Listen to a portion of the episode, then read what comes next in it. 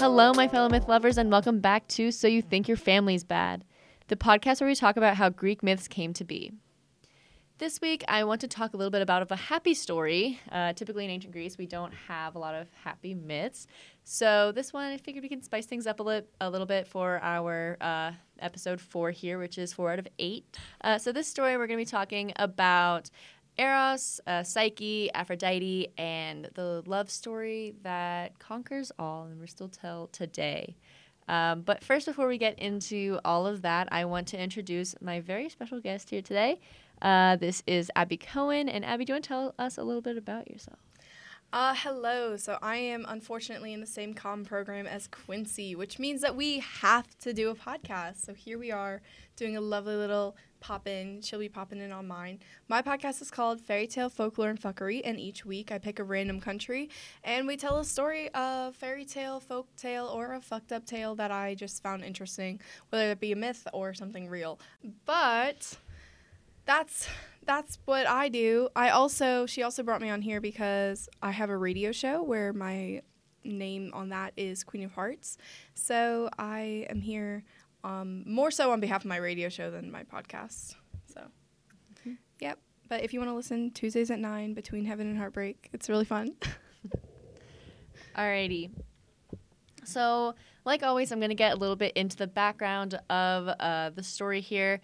And we have three main characters in this story. Uh, first, of course, we have Aphrodite, uh, the goddess of beauty, uh, sexual love, pleasure, uh, procreation. She is.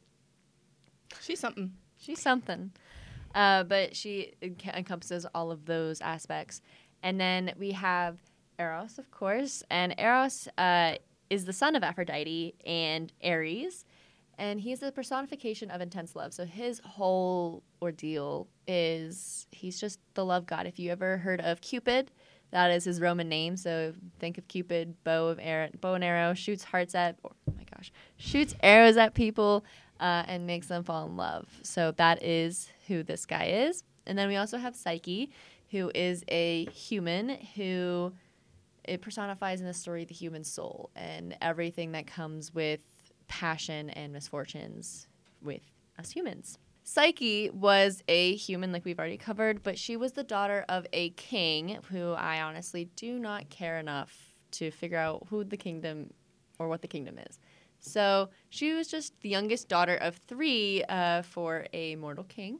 She was seen to be the most beautiful woman on the earth. She was personified and adored by all men, and they would flock to the palace of the kingdom to just to see her and admire her from afar.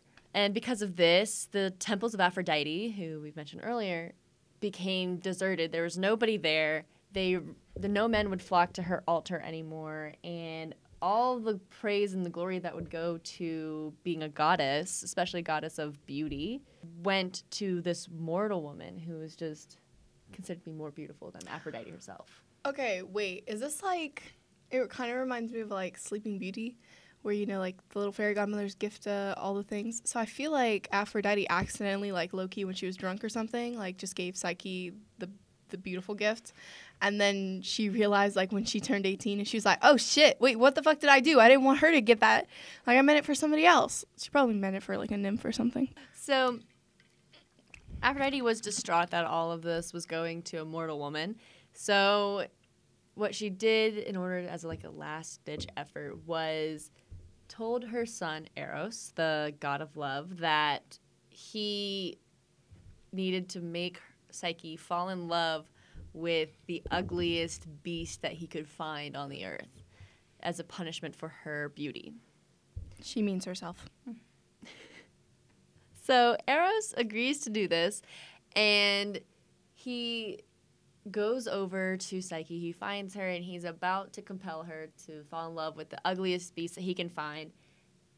But instead, he falls in love with her. Who would have guessed? No one. No one would have guessed. So he decided to not make her fall in love with this beast because he fell in love with her and decided not to tell Aphrodite because he didn't want to get in trouble with his mom. So throughout the years, because Eros had never struck her with an arrow of love of any sort, she had never been able to fall in love with any mortal man, and no mortal man was able to fall in love with her. Men were just happy with admiring her from afar and then leaving her for another woman. Mm, sounds normal. sounds all right. um, Very normal. In your and this, yeah. Uh, and we haven't covered this yet, but Psyche would have been probably in her late teens because she usually Greek women were married off in their early teens, like 13, 14, 15. And if it's causing her parents to worry that she hasn't been married yet and her two older sisters has, she's probably in her like 16, 17, 8 year, 18 years of Oh age. no, she's barely an adult and she hasn't gotten married. What a Same. horrible thing. We want that though. Like we we want to like wait it out because we know what the dating game is like. So her parents decided in order to find her a husband, they needed to go seek the counsel of a god. So who'd they go to? The Oracle of Delphi. So they went to the Oracle of Delphi to ask Apollo what do they need to do in order to marry her off. But before they had went to see Apollo, Eros convinced Apollo to not tell the truth and instead say that she was destined to fall in love with an ugly beast, as Aphrodite had said. Um, but in order to find her match, she needed to get brought up to the top of a mountain, dressed in all black, and then left there for her husband to find her. Can you like imagine nowadays the rescue searches? So Apollo decided to agree to this, and that is what he decreed through the Oracle. If you want to know how the Oracle of Delphi works, please check out my second episode. Uh, it's all in there. It's so cool. And it's important to note that this ugly beast was supposed to be a snake that was supposed to be more powerful than any, than any of the gods. Her parents decided to take her up to the mountain, and they left her there. What But- great parents. Oh, A I know, right? plus. Right? Yeah, we really round of applause to them.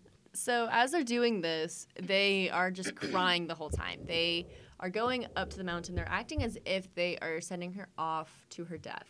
That they're never going to see her again. That like this this marriage is so bad that they're mourning the loss of their daughter already, and she's not even gone yet.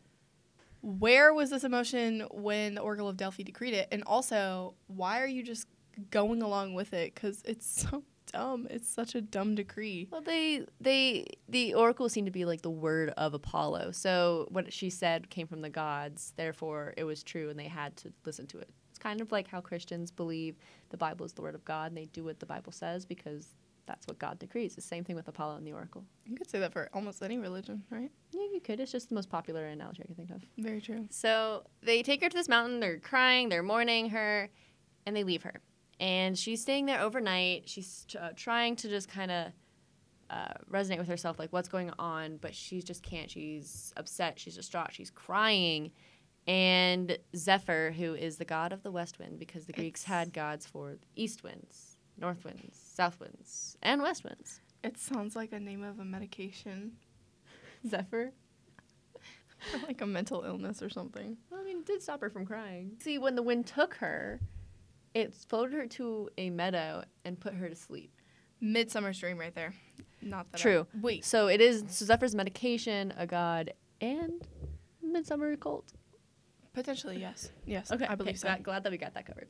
She wakes up in front of this palace, and she doesn't know where she is, obviously. And she all she can think of is just this palace is beautiful. It must be owned by a god. It's huge. It's the most beautiful building she's ever laid her eyes on. And she lived in a kingdom, in palace for years. She so what does she do? She's she's curious about the palace. She's never seen anything like it before. So she walks up to the house and she's like looking inside, but she doesn't cross a threshold. She's just kind of curious. She doesn't want to enter without getting permission to enter. And she hears this voice uh, coming from inside the building saying, This house is yours. This is for you. Come and get it. Like, come in here, take a bath, eat some dinner. This is this is yours. Mm. So, what does any normal, sane young woman in the middle of nowhere do? Walk into it. She walks into it. That should not be the first answer. This poor girl. This Oh poor God. girl. So she walks into this building. She bathes, she eats, she has this beautiful feast. She's never been more satisfied by anything that she has encountered before. And while she's eating, she hears more voices and she just can't figure out like what it's coming from or what's happening. Uh, but that night, she get, crawls into bed and she hears the voice that she's been hearing all day. And she realizes that this is her husband. This is who she was supposed to meet. This was all. This is the prophecy coming true. Wait, where is the wedding for all of this? Because you did not just leave your daughter on a mountain and consider that marriage when you've never seen the human being or the god or the seven headed crazy monster. No, you're right. There's definitely plot holes. Um, so she listens to his voice, and she happiness just washes over her because this voice obviously cannot be the voice of a monster. It would obviously sound Says every like young girl murdered by a serial killer ever. at Ted Bundy. Yeah, really. So What's She- the new one on Netflix? Ed Dahmer. Dahmer, yeah. So, but that was men. I haven't seen it yet. Ah, I was gonna You watch should it. watch it. But she, this voice washes over her, and she realizes like she's this. This voice obviously can't be the voice of a monster. A monster's voice would be all um, scratchy and creepy and just like not soothing like this man's voice is. And she's just like ah, comfortable. Every day this would happen. She'd be alone throughout the day. She'd be eating and bathing all day long. Ew, what? There's nothing else that she did. There's no harp she could like play. Or, There like, was it was just an empty house. All she no no servants, no nothing. She was alone was there day art? in. I She could don't. at least like stare at the You wall. know? That's something pretty. All we know is that she just would eat a lot. Which honestly, same girl. I would eat a lot too. Yeah, like nice ass food from the gods. I would. She's alone day in, day out. But during the nights, her husband comes every single night to talk with her, to sleep with her, and to just be there. And throughout the days, since she was really lonely, she started missing her family and hoping that her family's mourning her because they haven't seen her. So she assumes that they think that she's dead because of the way that, you know, they obviously dropped her off at the mountain. And she just really hopes that she could see them one more time. So that night, she goes up to her husband when he comes back and asks him if her sisters can come and visit so that she can uh, not be alone during the day and that they could know everything is okay with her. And he refused. What if okay, what if he refused because he thought her sisters were prettier? And then he was like, I can't have three wives. Well, the Not the reason why he why he refused is because he didn't want her to be influenced by them, so like to make her want to see his face They're obvious. because she hasn't so seen it yet. Dumb. He was just gonna, like, Self ob- they're obviously gonna tell him to do that. Exactly.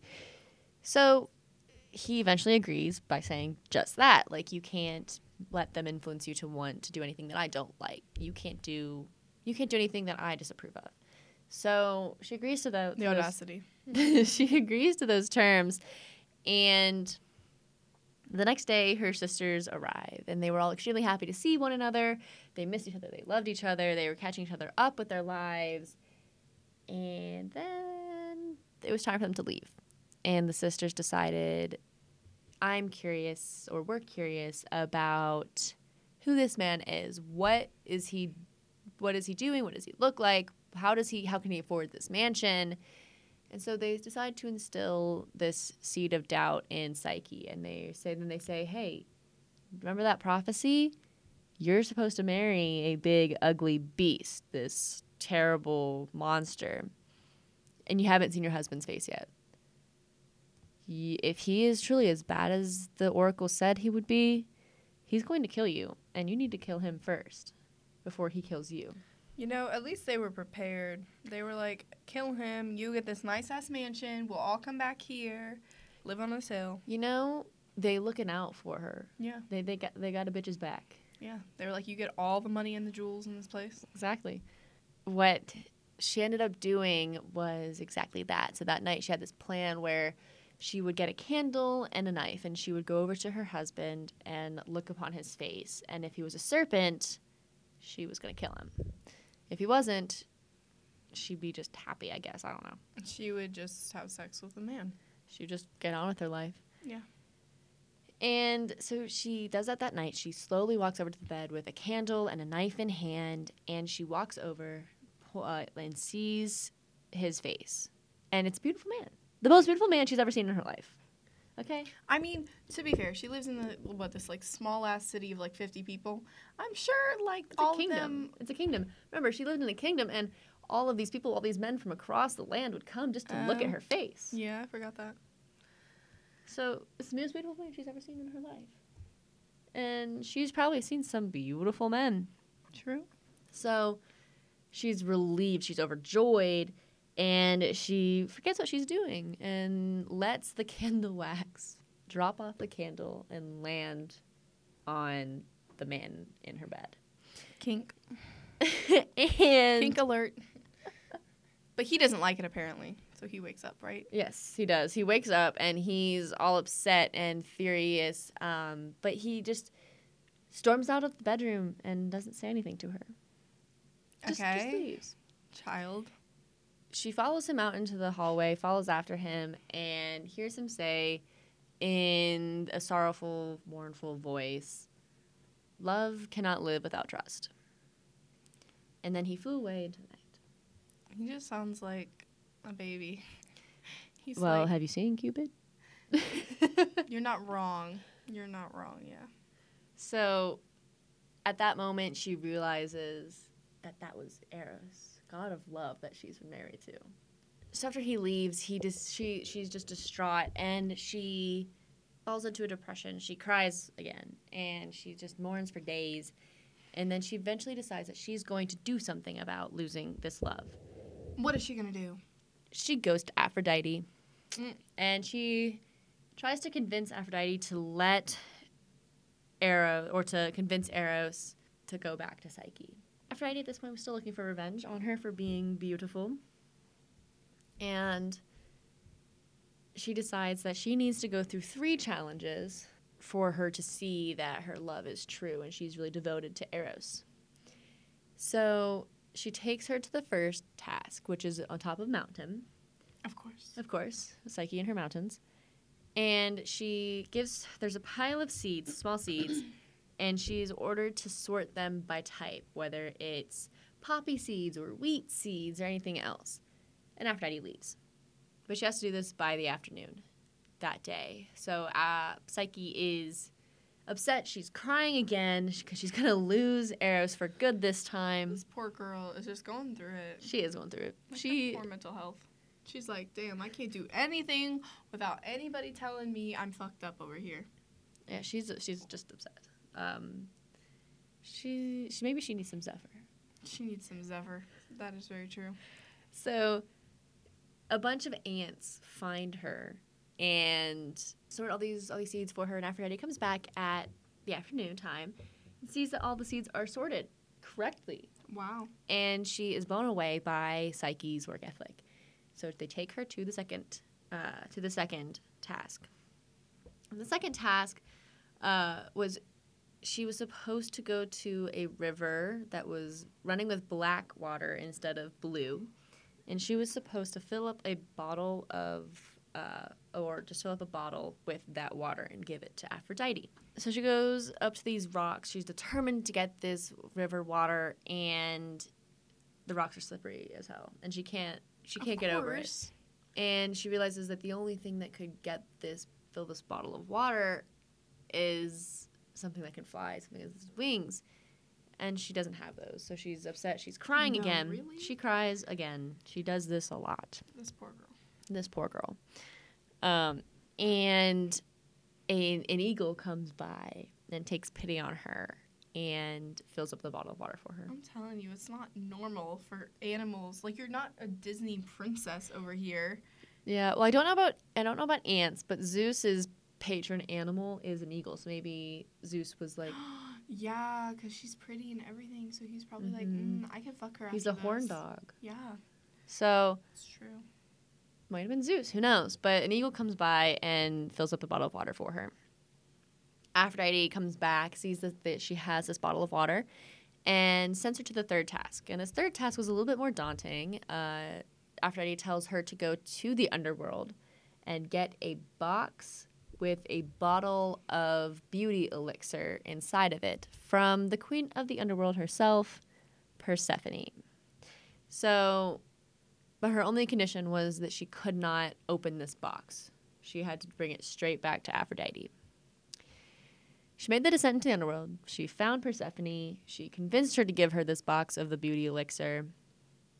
And then she left. But as soon as she left the underworld, she No one Became- can just like listen and No one not can do anything in these stories. No. Curiosity always gets the cat, and this bitch was the cat.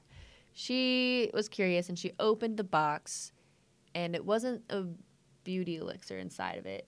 It was Morpheus, the god of sleep. He jumped out of the box and put her to sleep, a deep, deep sleep that she could not get out of for opening the box.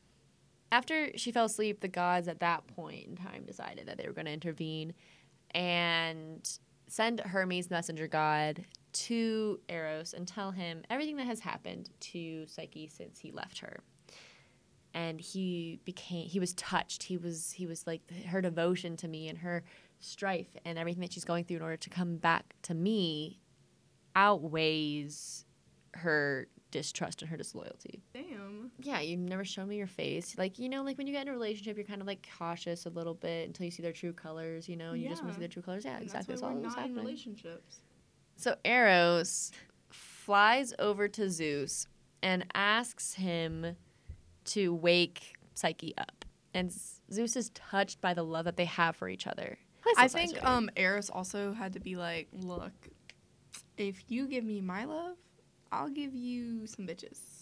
And maybe that was the deal. he definitely had to like give something to the king of the gods in order to receive this back. yeah, there's no way that Zeus was just He was like, like, yeah, happy sure. about it. No, like Zeus is Zeus is Zeus.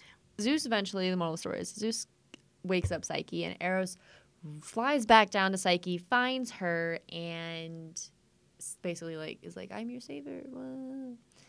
And they decide to get married and they live happily ever after. But at the wedding, plot twist, Zeus also granted Psyche as a wedding present, immortality as a goddess. So I think he did that so he could witness her eternal beauty just as long as Aphrodite's. that might be true. I hadn't thought about that. Yeah, definitely. I know it's smart. But speaking of Aphrodite, like when when uh when Psyche was brought up to the heavens and was part of the immortal family now, she was fine. She was happy because none of the mortal men were able to worship Psyche anymore. Because Yeah, but like Zeus could just like gaze upon Psyche. Yeah, but that's Hera's problem. That's Hera's problem. That is, bro. Poor Hera. I would have. Poor Hera. She she deserves so much Cold better. blood. She deserves so much better. She really did. But all the men went back to worshiping Aphrodite. Psyche and Eros got together. Zeus got something out of the deal, and everybody was happy. Before we get into a little bit of a what do we think about this, I just want to point out some fun things that I think are important to talk about. Um, the names Eros and Psyche literally translate to desire and soul, which this story, if you put, if you change those names up, it suggests that the soul craves desire and the desire only thrives when it's with the soul. So I think that's a little bit of a beautiful kind of metaphor for this behind the story that the ancient Greeks had. Okay. Maybe. So some Abi, I want to uh, ask you a little bit like what is your take as the Queen of Hearts? What is your take on the story? Persephone. oh, Well, first off, men always suck. So Eros could have avoided like all of Psyche's troubles and shit if he had just not been a crybaby and walked away in that moment and just sat there and was like, "Let me take in these feelings," and then talk with talk about it. You know, Mhm. like an adult. But for someone who's lived a thousand million years, like why that? Why? Where is the emotional intelligence? Where's the emotional intelligence? He And then- he just makes his metaphor and then runs off. Yeah. And then poor Psyche has to marry that. Like, you're not, he's very clearly Well- not emotionally intelligent enough for this relationship. And then you're just like, damn, gotta marry you because you're pretty. And well, Um, and she's blinded by that love. He struck her with that arrow. She had yeah. Wait a whole damn minute. It's not even real. He literally struck her with his own arrow Well, that was to s- get him laid. Like that was it. That's all he wanted. But also, for. like we had talked about earlier, eros literally means like it literally partnership, means love. desire. It means desire. Uh, key takeaway number two: Persephone and Aphrodite could have played their little game without involving Psyche in it. Because that girl gone through way too much. She has She so much trauma to deal with for the next couple millennia. year- Yeah, really. Millennial, uh, millennia over there. Yeah. But the things that I kind of took out of it were that man needs to communicate consistently Mm-hmm. and bring in room for consent. Mm-hmm. Cause like you were saying, like he just was he was he was in love with her. He liked her, so he made her fall in love with him Mm-hmm. and manipulated the situation so that she would like him. Exactly. But I mean, there's also something to talk about how long this story has lasted through the ages, and different franchises have adapted it to, to their own stories. I mean, Beauty and the Beast, like you were talking about earlier, Girl in a Mansion, Beast turns into a prince. You know what I mean? Mm. So Oh yeah. People have adapted it before, so there's got to be something there that people find attractive in the in the idea of love. Mm-hmm. And one thing I think that we could take away, that everybody could take away from this, is like I said, the three C's: communicate consistently with consent. Yes. All right. Well, do you have anything else you want to add? No, but I can't wait to see you on my podcast in the next couple weeks because we're going to be delving into Greece. So I can't wait to see what you bring to the table. So yeah, check uh, check out Abi's podcast, uh, Fairy Tale Folklore and Fuckery. Uh, it's pretty cool, and I will see you guys next week. If you guys are interested in keeping up to date with anything uh, rel- regarding So You Think Your Family's Bad, check out my Instagram and my Twitter uh, at Your Family's Bad. And I will see you next week on So You Think Your Family's Bad.